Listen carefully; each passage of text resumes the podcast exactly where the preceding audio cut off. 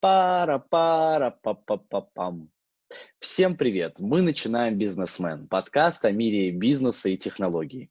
Сегодня, как и всегда, мы обсудим интересные новости из этого мира. И главное правило нашего подкаста – не более 6 минут на тему. Так что, если что-то будет неинтересно, смело перематывай на 6 минут вперед и слушай, там будет э, что-то новое. За этим буду следить я, Сергей Акопян, сооснователь Преактум, программы по развитию молодежного предпринимательства в России. И сегодня делиться своим мнением как и, впрочем, всегда, со мной будут Никита Кузьмин и Егор Сечинский. Привет, ребята. Привет, привет, Сергей. Привет, а, привет Сергей. Расскажите два слова о себе. Всем еще раз привет. Меня зовут Никита Кузьмин. Я являюсь сооснователем карьерного акселератора «Альмамат», стартапа Министерства домашних животных, а в прошлом я инвестиционный консультант-аналитик. Пожалуй, так. И подкастер, конечно. Егор, а ты? А, я занимаюсь как раз-таки разработкой разных IT-проектов, э, в том числе мой стартап Ninsar в области AR-навигации. Супер, значит, у нас собрались консультанты, технари и э, ведущие с красивым голосом, ха-ха, э, и для того, чтобы обсудить интересные новости. И первая тема – это ништяки, мы называем ее ништяки, потому что существует множество различных конкурсов для предпринимателей, где они могут э, поучаствовать в них и выиграть какие-то ништяки. Не обязательно, на самом деле, для предпринимателей. Это может быть для тех, кто себя считает таковыми или же даже в будущем видит себя предпринимателем, верит в это очень сильно. Они на самом деле довольно-таки разные. Существуют конкурсы, где нужно, например, соревноваться друг с другом по уровню выручки или по прибыли, которую ты делаешь. Где-то нужно просто рассказать о своей идее. И ништяки тоже бывают разные, соответственно. Бывают где-то субсидии, где-то бесплатные выставки, а, бесплатное участие в выставках, а где-то на самом деле даже льготное поступление в ВУЗ. И вот недавно я наткнулся на один из таких, и мне вчера прислали диплом о том, что я прошел, я участник, я вообще красавчик. Называется он «Мой первый бизнес». А, делает его «Россия – страна возможностей». И э, там буквально за 10 минут мне получилось, э, мне удалось поучаствовать и вот получить диплом. Ребят, как вы считаете, такие конкурсы действительно влияют на развитие предпринимательства, помогают а, начинающим предпринимателям что-то сделать, или это все а, фигня, когда нужно просто описать идею, и какой-то блогер тебе вкидывает а, мысли, и, и на этом все заканчивается. Как считаете? Сергей, как я думаю, все зависит еще от конкурса. Бывают, как ты сказал уже, классные конкурсы, а бывают не очень.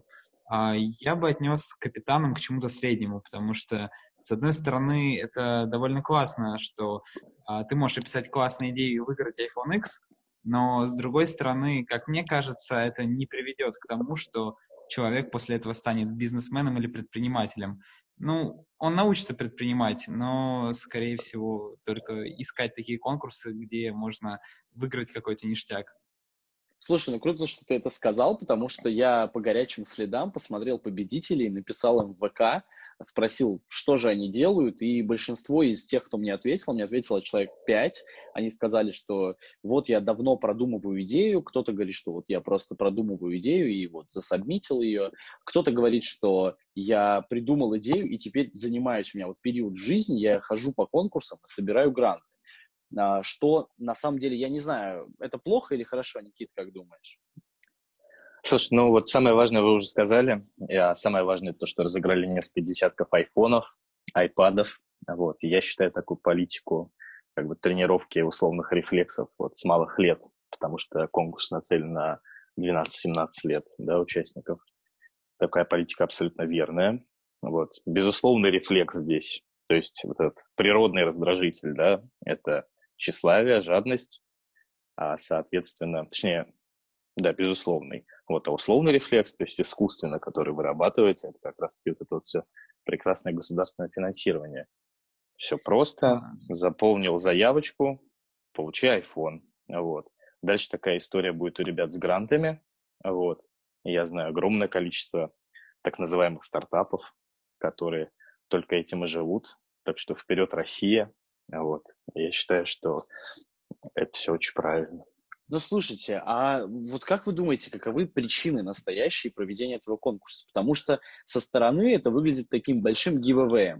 Ну, условно, э, разница только в том, что в giveaway ты пишешь комментарий или репост делаешь, а тут ты описываешь идею а. за 10 минут. То есть тут даже нету какой-то глубокой проработки. Ты пишешь по верхам.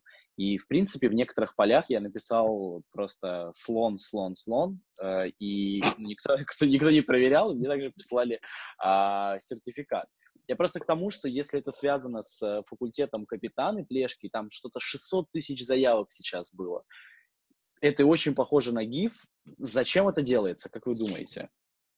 А, Сергей, ну, если вообще вспоминать, э, было очень много разных новостей по поводу этого конкурса, а, по поводу того, что там очень странно проходили тендерные закупки и выигрывали компании очень близкие к некоторым людям в плешке. А, ну, я, конечно, не думаю, что там все было подстроено. Как мне кажется, этот конкурс, он больше мотивирует и, ну, как бы рекламирует, что да, чувак, ты можешь стать предпринимателем, тебе не обязательно быть строителем или рабочим или программистом, ты можешь предпринимать. Он не про то, чтобы человек после него сделал какой-то проект, как мне кажется. Он больше про то, что э, человек с ранних лет понимает, что есть такая профессия, как предприниматель. Э, как мне кажется, суть Никита, этого... ты что думаешь? Я думаю, что это просто прекрасная маркетинговая кампания, посвященная факультету капитана России. Вот, и от нее не пахнет нафталином, вот. Это неплохо, но, повторюсь, э, я считаю, что это всего лишь, всего лишь э, отработка, точнее, выработка э, условных рефлексов у э, граждан с малых лет. Вот. Ну, пожелаем удачи всем, кто участвовал в этом конкурсе на идеях. Э, я думаю, что они имеют большие шансы поступить на этот факультет э, и стать хорошим студентом потому что о предпринимательстве, ну, не знаю, я сомневаюсь. Я лично сомневаюсь. И перейдем ко второй рубрике, раз уж э, здесь все понятно. Вторая рубрика называется «По ГОСТ». Она о российских реалиях, о том, что у нас происходит в стране, какие э, тенденции есть, э, на что нужно посмотреть в 2020 году, в новые в новые вещи, тенденции мы будем смотреть, повторился я.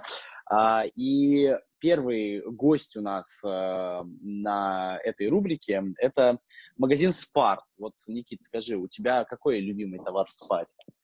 У меня любимый товар в Спаре – это их карта скидок, конечно же, потому что иначе я бы туда никогда не ходил. Все-таки там есть акции. Вот. Так, Егор, Слушай, а ну, тебя... А, слушай, я очень долго заходил в спар, так как он был рядом с моим домом, и я там брал всякие такие мелочи, которые нужны всегда, там яйца, молоко, масло. Но сейчас я очень грустил, когда пришел в спар, а он оказался закрытым. Вот об этом, собственно, и следующая новость. Интерторг, который владеет Спаром а, и... Франшизой, франшизой. Франшизой Спар, да, да, да, и народной да. семьей ну, это питерские магазины, вам, вам лучше э, знать. Ну, Спар, хотя нет, Спар, по-моему, в Москве... Спар, Спар, да, Спар много, Спар много где да. есть, да. Короче, закрывает 37 магазинов. Вот я к чему. И вроде бы дела не очень э, у них, наверняка, раз они закрывают магазины. А Метро при этом э, вообще сообщил о том, что у них в этом году финансовом 115 миллионов евро убытков. И это на фоне того, что год назад у них было в два раза больше прибыли. Точнее, была прибыль, и она была исчисля... исчислялась тремя сотнями миллионов. И э, вот эта тенденция, то, что вот Спар закрывает э, магазины, э, Интерком, Интерторг, точнее, закрывает магазины, а Метро отчитывается об убытках, это о чем говорит? Ритейл умирает, что происходит на рынке? Как вы думаете?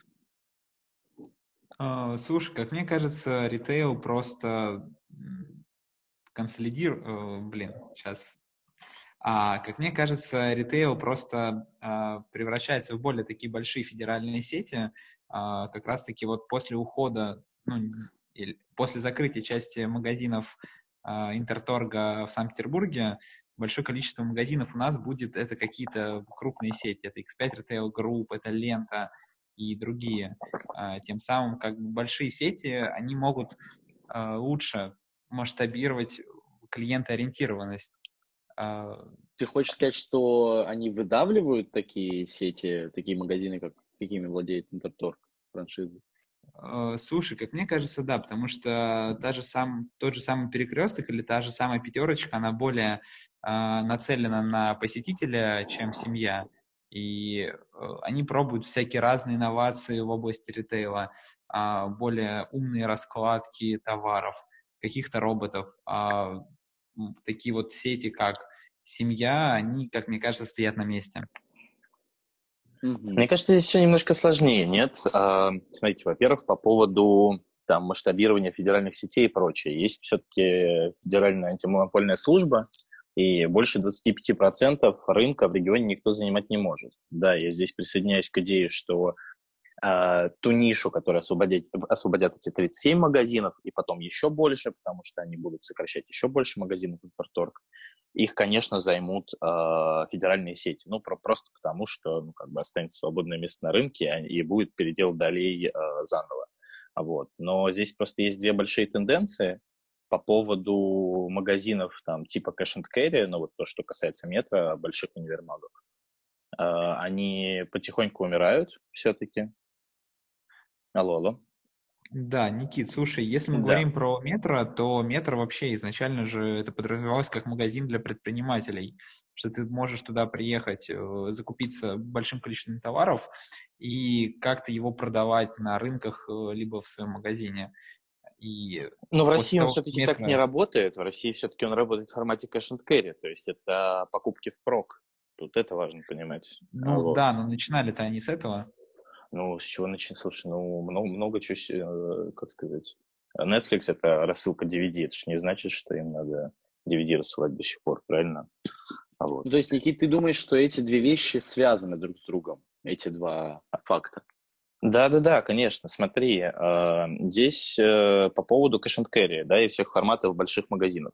Так или иначе, я уверен, что у них будет сжиматься выручка и объемы продаж по одной простой причине – люди сейчас хотят ходить за фрешем и за ready to eat в магазины возле дома. И, соответственно, люди стали чаще ходить в магазины. Э, возьмите на своем примере. Раньше мы часто ездили в Ашан, закупали вот это вот все. Потом у нас стали возле домов появляться вкусвиллы и так далее. Мы чаще ходим в магазины, покупаем свежую еду. А, соответственно, в больших таких магазинах формата там метро, карусели и так далее – Остается только покупать там бытовую химию, я не знаю, наполнители для домашних животных и, и, и, и так далее. Это все можно заказывать в интернете спокойно на месяц вперед. И я уверен, что большой сегмент именно and carry просто перетечет в, в онлайн. А, вот.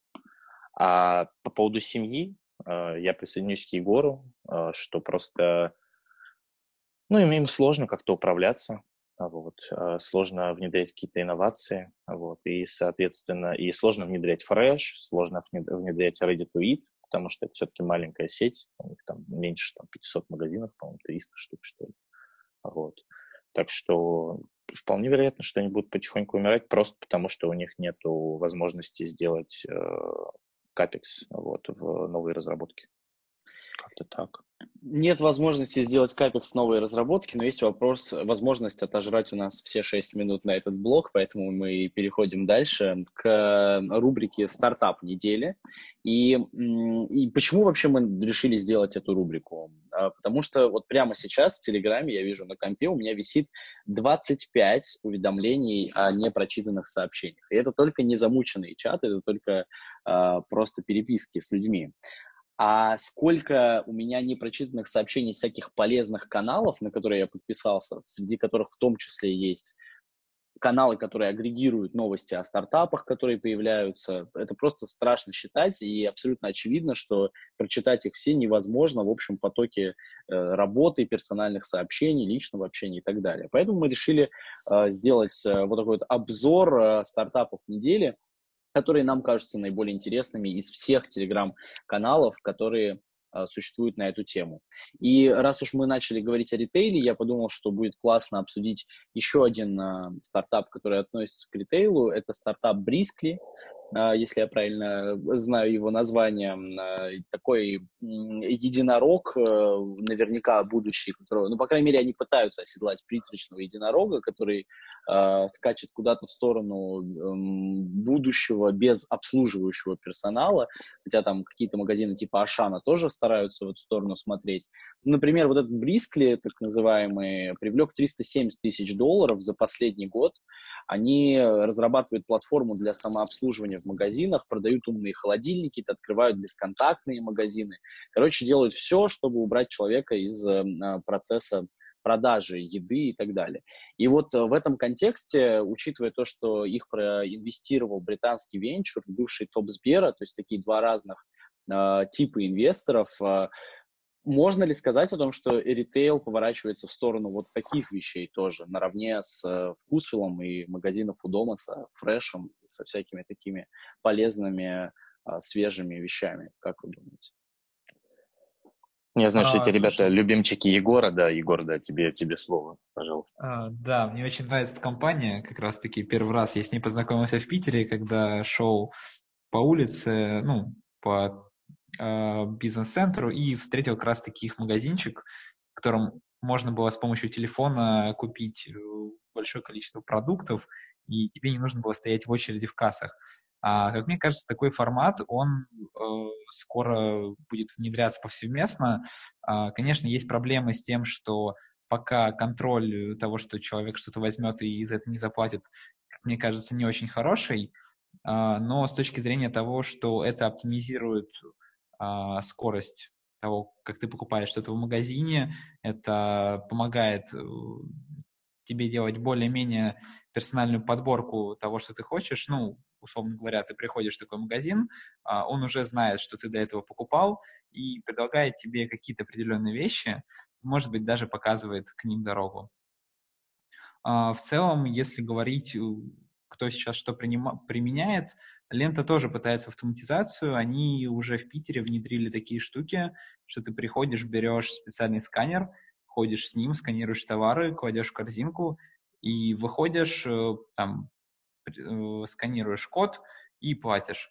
Тем самым тоже тебе не приходится стоять в очереди, а, ты сокращаешь э, как раз-таки свое время ожидания, сокращаешь, а, ну и сокращаешь деньги компании на кассирах.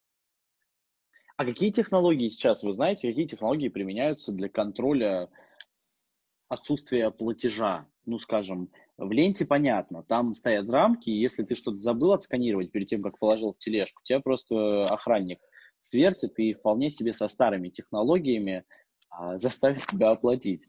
А если мы говорим о магазинах, где нет вообще никого, каким образом сейчас проверяется а, смотри, ну, большая часть магазинов, э, там все-таки есть люди, как ты мог это заметить. А те магазины, в которых вообще нет людей, там стоит большое количество камер. Это очень, конечно, сильно повышает стоимость, потому что тебе на магазин 10 квадратных метров э, приходится, ну, камер 20-30, чтобы не оставалось белых пятен. И там есть умные нейронные сети, которые определяют э, твою траекторию движения и какие товары ты берешь. Как мне кажется, там еще должны быть операторы, которые смотрят и иногда проверяют пользователей, а, сравнивают, что у них в корзине сейчас и что можно посмотреть по камерам, что они взяли. Никита, а в контексте того, что ты сказал по поводу магазинов у дома и вот тенденции в эту сторону, mm-hmm. что ты думаешь? Mm-hmm. Слушай, ну я... Давай немножко откатимся до Брискли. Вот, я честно старался а, понять, как это все работает. Вот, я не очень понял. А вот. А, нет, конечно, все понятно в целом, что кассиры без магазинов, магазины без кассиров, а вот, это интересно. Но я решил посмотреть, когда немножко готовился по Брискле на коммерческую составляющую всех этих дел, потому что технологии это все интересно, но а, я увидел комиссию с оборота в 8%. Мне кажется, что это нереально дорого, с учетом того, что там предельная маржинальность э, розничных несетевых магазинов, насколько мне известно, процентов 20-30. Вот, то есть съедать э, треть, вы, э, треть прибыли – это сильно. И я не уверен, что это ну, как бы выгодно, потому что, условно, если мы возьмем даже, что магазин там делает, типа, с 100 тысяч рублей, допустим, в день, это, сами понимаете, ну, как бы 8-8 тысяч рублей в день, соответственно, комиссия Брискли. И если я хорошо считаю, то это 240 тысяч в месяц. Можно посадить... Но ты же отказываешься а можно... от кассира. Да, но можно посадить 6 кассиров за эти деньги. И они обслужат э, очень легко и очень качественно тех клиентов, и которые тебе будут приходить. Да? И есть, я э... допускаю, что да. То есть, э, как фича, наверное, это интересно. И там, грубо говоря, несколько, наверное, таких магазинов, что типа вот есть такая технология, они имеют место быть. Но я в этом вижу э, такой, знаешь, SaaS для создания э, вендингового аппарата, внутри которого можно погулять. То есть это прикольно, но я не уверен, что это будет э, работать. Вот. Может быть, мир с точки зрения технологического развития к этому более-менее готов, но есть знаменитая история Walmart, который внедрял кассы самообслуживания несколько лет назад, может быть, даже лет 10-15 назад. И технологии, ну, в принципе, так или иначе позволяли сделать это и тогда. И у них охренительно упали продажи. И они вернули всех кассиров на место.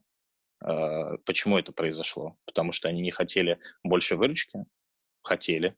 Но просто они поняли, что а, люди в целом иногда хотят покупать у людей, а не у, у вендингового аппарата. А вот. Вендинговые аппараты, как известно, не очень классный бизнес. Ну, неплохой, но не лучший на свете. А, вот. Слушай, ну если мы говорим про вендинги, то сейчас есть очень классная компания DC Daily, которая, а, наверное, одна из первых э, доставляет готовое питание в вендинге. То есть ты спускаешься, условно говоря, с своего офиса вниз и к этому вендингу и можешь взять там еду. То есть тоже они работают очень умно. Ты, открыв... ты заходишь в мобильное приложение, а, открываешь доступ к автомату, что ты сам берешь, и камера автоматически распознает, что ты взял, и снимает у тебя деньги с карты. И э, судя по тому, как они сейчас расширяются в Москве и какое количество пользователей, дела у них идут хорошо. Допускаю, но это формат ready to eat. А Брисли говорит не только о формате ready to eat, но и о формате, в принципе, розничного обычного магазина. А вот э, тут вот в чем суть. Поэтому я допускаю, что мы увидим по этому стартапу еще несколько пивотов до того, как они найдут э, ну, там, основной продукт, который их будет тащить по выручке и, соответственно, бизнес-модель. Ну, то есть я не, не очень верю в комиссию с оборота 8% и в среднего или малого предпринимателя, который Давайте так, платить. закончим эту тему на примерной дате, когда нужно посмотреть на Брискли, на результаты Брискли. Я думаю, что через, через годик. Через годик. Через... Зафиксировали. А, январь 2021 года. Страшно от этой даты, но мы смотрим на Брискли. А пока что мы переходим к последней рубрике. Но прежде чем мы перейдем к ней, хотелось бы сказать, что в рамках стартапа недели мы хотели бы посмотреть на стартапы, которые делаете вы, или идеи, которые у вас есть. Было бы интересно посмотреть на них, э, пообсуждать их, э, поспорить, подискутировать. Поэтому, если у вас есть идеи или стартапы, которые достойны того, чтобы а, о них можно было бы поговорить, обязательно присылайте их нам а, по ссылкам, которые будут на любой стриминговом э, сервисе или сервисе подкастов, на который мы это выложим, э, мы обязательно возьмем э, самый классный и поговорим о нем в следующий раз. Ну а последняя рубрика называется «Что там у пиндосов?» Вот так вот неформально. Она о новинках, об интересных новостях, событиях вне нашей страны. Потому что, сколько бы мы ни говорили о Брискле и о рознице у нас, все равно интересно, какую новую тачку выпустил Илон Маск или какие очередные миллионы миллионов и так далее куда-то вбухали в какой-то стартап, э, после которого все удивляются, почему в это вложили, а в меня до сих пор нет. И первого гостя этой рубрики очень ждут в России, а он очень ждет, что люди перестанут слушать музыку в большей степени и начнут слушать подкасты. В этом плане мы очень э, соглашаемся с этим гостем. Гость, конечно же, Spotify, который вбухал половину миллиарда долларов за прошлый год в развитие подкастов у себя на платформе. Всеми силами теперь старается проявить культуру подкастов у пользователей, привить ее к ним, э, делает кнопки отдельные в результаты последних 10 лет, это новогодний инвент у них был, они впихнули помимо исполнителей, которых больше всего слушал пользователь, еще и подкастеров, которых на самом деле не так-то много слушали. Вопрос э, такой, почему Spotify так сильно вот туда идет, в следующем году продолжает вбухивать в это? Это просто хайп или просто в музыке уже особо некуда развиваться? Как вы считаете? Слушай, я думаю, что дилемма не совсем правильная, которую ты поставил. Вот. Э, типа 500 мультов это много, конечно, вот, но мультов, да, мультов.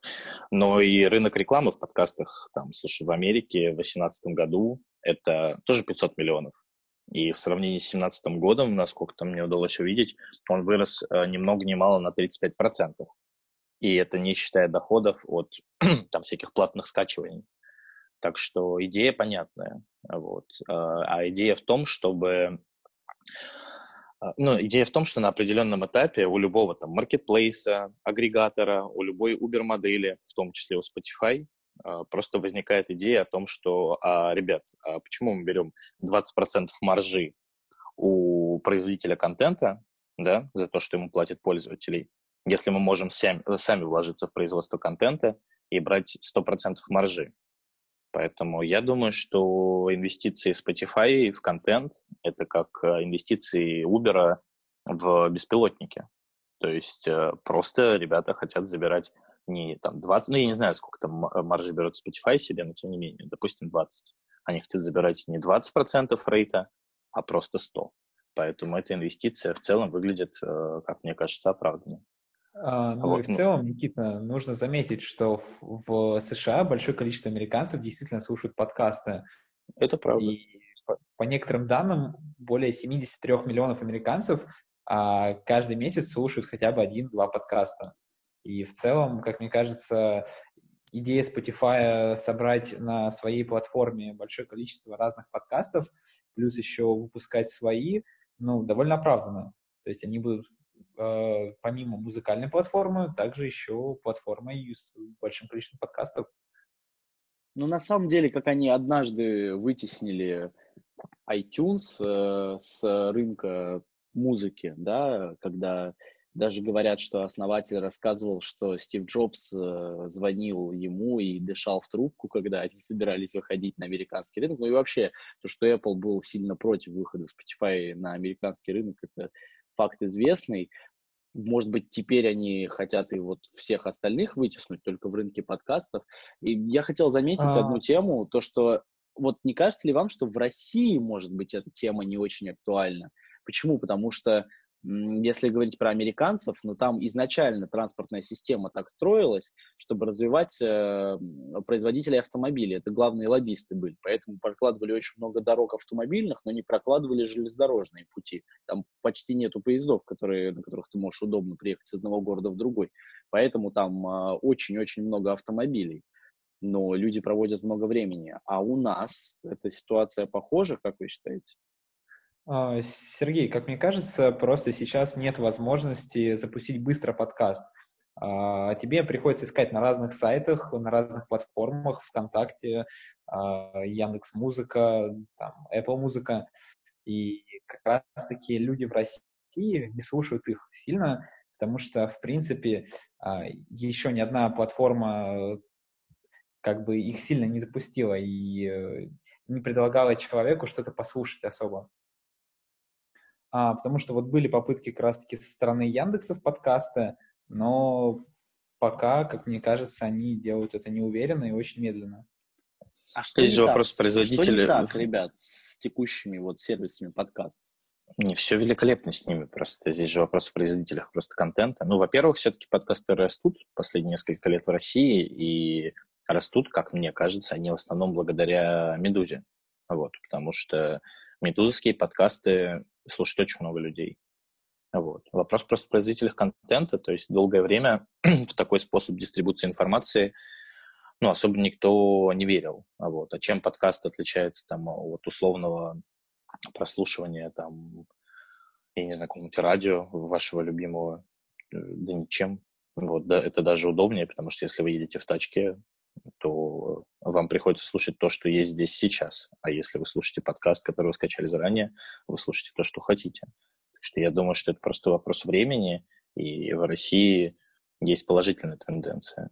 Мне не кажется, что вопрос э, в софте. Вопрос в производителях а, контента.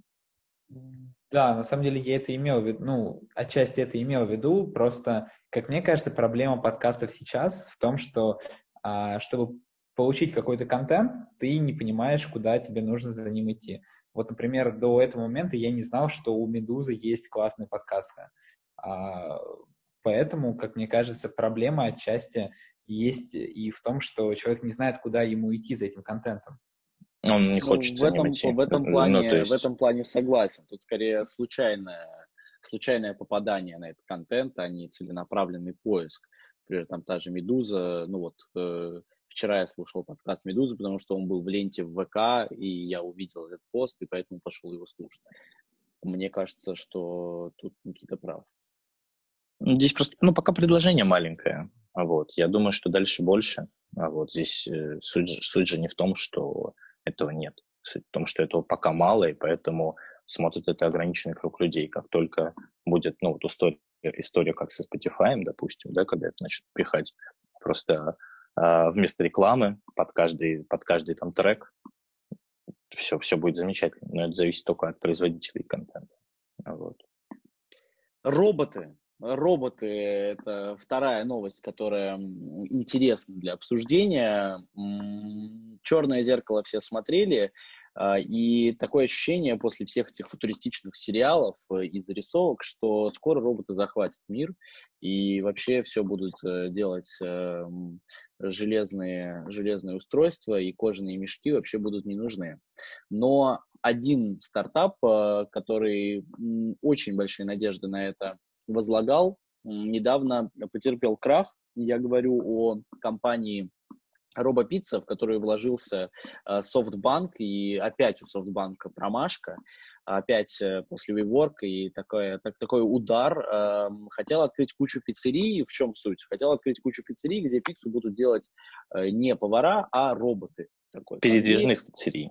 Передвижных. Передвижных пиццерий было такой дополнительной разработки, да, в которой они ушли. Uh-huh. А, да, они действительно научились делать э, грузовики, внутри которых э, есть вот эта вот линия, в которой делается пицца, и, соответственно, до пользователя она доезжает ну, максимально свежей, потому что ее только-только сделали. И э, сейчас они сокращают больше половины своего штата, кучу инженеров, которые это разрабатывали, э, кучу людей, которые занимались э, тем, чтобы придумать, э, как это доставлять, оптимизировать логистику и так далее, и набирают вообще новых в отдел экологической упаковки для еды. Совершенно делают. Это даже не пиво, это, это что это такое, как это назвать? Э, хрен его знает. Вот. И у меня два вопроса. Откладывает ли это некий такой, откладывает ли это некий утопичный образ будущего дальше, потому что вот э, такие производственные передвижные линии оказались неактуальны. И второй вопрос, что не так с э, инвестиционными аналитиками софтбанка? Ребят, как вы думаете? Слушайте, ну, по поводу Zoom Pizza, мне кажется, что это вот то, о чем я и говорил, и когда мы обсуждали Бриски. А, Zoom Pizza, Брискли и еще огромное количество стартапов, они просто едут на хайп-трейне автоматизации всего подряд. Вот. Но просто кейс конкретно Zoom Pizza и, возможно, скоро кейс Брискли э, докажет в очередной раз, что автоматизировать можно, конечно, все что угодно, но не все автоматизировать нужно, а точнее не все автоматизировать просто коммерчески выгодно. Вот, все-таки они закрыли это направление не потому, что, э, ну не то, что закрыли, да, они его оставляют, но просто сокращают на него э, используемые ресурсы. Они его закрыли не потому, что там они что-то посчитали, им показалось, что это невыгодно. Нет, потому что они вот э, свои маркетинговые обещания, те, про которые ты, Сереж, говорил, что типа там пицца будет доезжать свежая и быстро и прочее, они просто не могут их выполнять, потому что там достаточно серьезный капекс, потому что нужно произвести N грузовиков, которые будут находиться единовременно в N районах, будут по ним циркулировать. Нужно наладить э, большой спрос пиццы там, в этом конкретном районе, чтобы этот грузовик окупался. И просто ребята, которые увлечены технологиями, про это про все забыли, да, они придумали какого-то там классного робота, который умеет наливать, наливать кетчуп, но это не главное в бизнесе, к сожалению или к счастью. Главное в бизнесе все-таки, насколько я знаю, это зарабатывать деньги. Вот. У них не получилось. а, согласен как раз-таки с Никитой, что э, Zoom Pizza это по моему ну, то, э, технология ради технологии. Э, по поводу Брискли не согласен, мне кажется, там все-таки есть будущее. А, У тебя помню... доля там, что ли? Я не понимаю. Третий раз. Ну ладно, давай расскажем. А, по поводу зомпицы, я просто помню, они начинали с того, что они научились, э, научились как раз раскатывать тесто и как-то его очень правильно выпекать. И после этого долго и упорно начали искать, куда бы применить технологии. И когда они выбрали, ну, как раз-таки доставку свежей пиццы, чтобы она готовилась во время езды, я не очень понимаю, зачем это нужно. По крайней мере, в России э, ко мне пицца всегда доезжает горячей и свежей. А, вообще, как бы тут очень, это очень хороший, э, этот проект нам как раз-таки показывает, где нужно правильно применять технологии, а где нет. Э, тот же самый Федор Овчинников тоже в первую очередь, наверное, ну не в первую, наверное, во вторую очередь эти компании, потому что они сделали очень удобную CRM-ку для того, чтобы ты мог открыть как раз-таки у себя пиццерию, интегрировать эту CRM-ку и автоматизировать большое количество вещей. Но при этом ты не полностью отказываешься от людей, но автоматизируешь какие-то рутины. А, тем самым увеличиваешь себе прибыль и сокращаешь какие-то издержки. Но вот то, что пыталась сделать Zoom Pizza, как мне кажется, технология ради технологии. Угу. Ну, то, что а по поводу действительно, то, да, что... же еще, да, да, да, но то, что они действительно сейчас переориентировались в то, что им будет приносить прибыль именно, это факт, да, у них вообще основные все направления сейчас остаются то, что приносит бабки. Но, да, а с софтбанком-то что не так? Ну, если мы понимаем, что вот это, скорее всего, технология ради технологии, такой проблемы не существует, но что инвестиционные аналитики софтбанка не знают, что такое КАЗДЕФ или их обманули? Я думаю, что просто Возможно, возможно. Я не знаю, к сожалению, как устроено там все, как устроено отдел аналитики, какие у них методички там и прочее. Я допускаю, что просто те люди, которые принимали решения по конкретно этому проекту и там, по конкретному виворку, кстати, тоже, потому что здесь похожая история, им просто кажется, что команда — это 100% проекта. Вот. А, это очень важная часть и основная при оценке а, скажем так, инвестиционного проекта. Но все-таки какая-то часть есть э, в идее, в бизнес-модели, и, вероятно, поддавшись харизме фаундера, э, как они подда- поддались харизме фаундера в Виворке, они это немножечко под, под, подотпустили, как мне кажется. Ну, то есть это, не, это все-таки, это, да, это, это громкие кейсы, но не стоит забывать о том, что, ну, как бы инвестиции — это как бы 10 фейлов на один выстрел. А вот, поэтому, да, у них большие чеки, да, у них там супер-мега большие раунды, но так или иначе. Окей, значит, э, харизма это не единственное, что важно. Важно еще куча других моментов. Не стоит об этом забивать, когда вы пичете свой проект и мило улыбаетесь инвесторам. Ну, а с вами был «Мы начинаем бизнесмен». В следующий раз мы встретимся через неделю. А, не пропустите. Мы вас любим, обнимаем. Пока. Вы лучшие. Те, кто это послушал, да. конечно. А вот. Ну и вы, ребята, тоже. Всем спасибо. Пока-пока.